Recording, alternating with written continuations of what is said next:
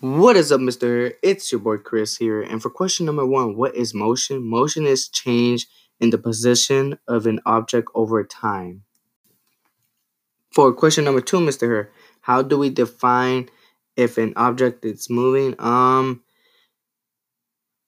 um, an object is in motion when it when its distance from another object is changing.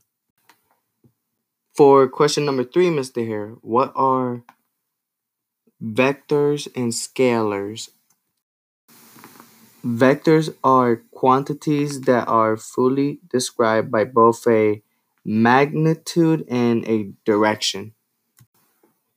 For scalars, Mr. Hare, scalars are quantities that are fully described by a magnitude or numerical value alone numerical value alone.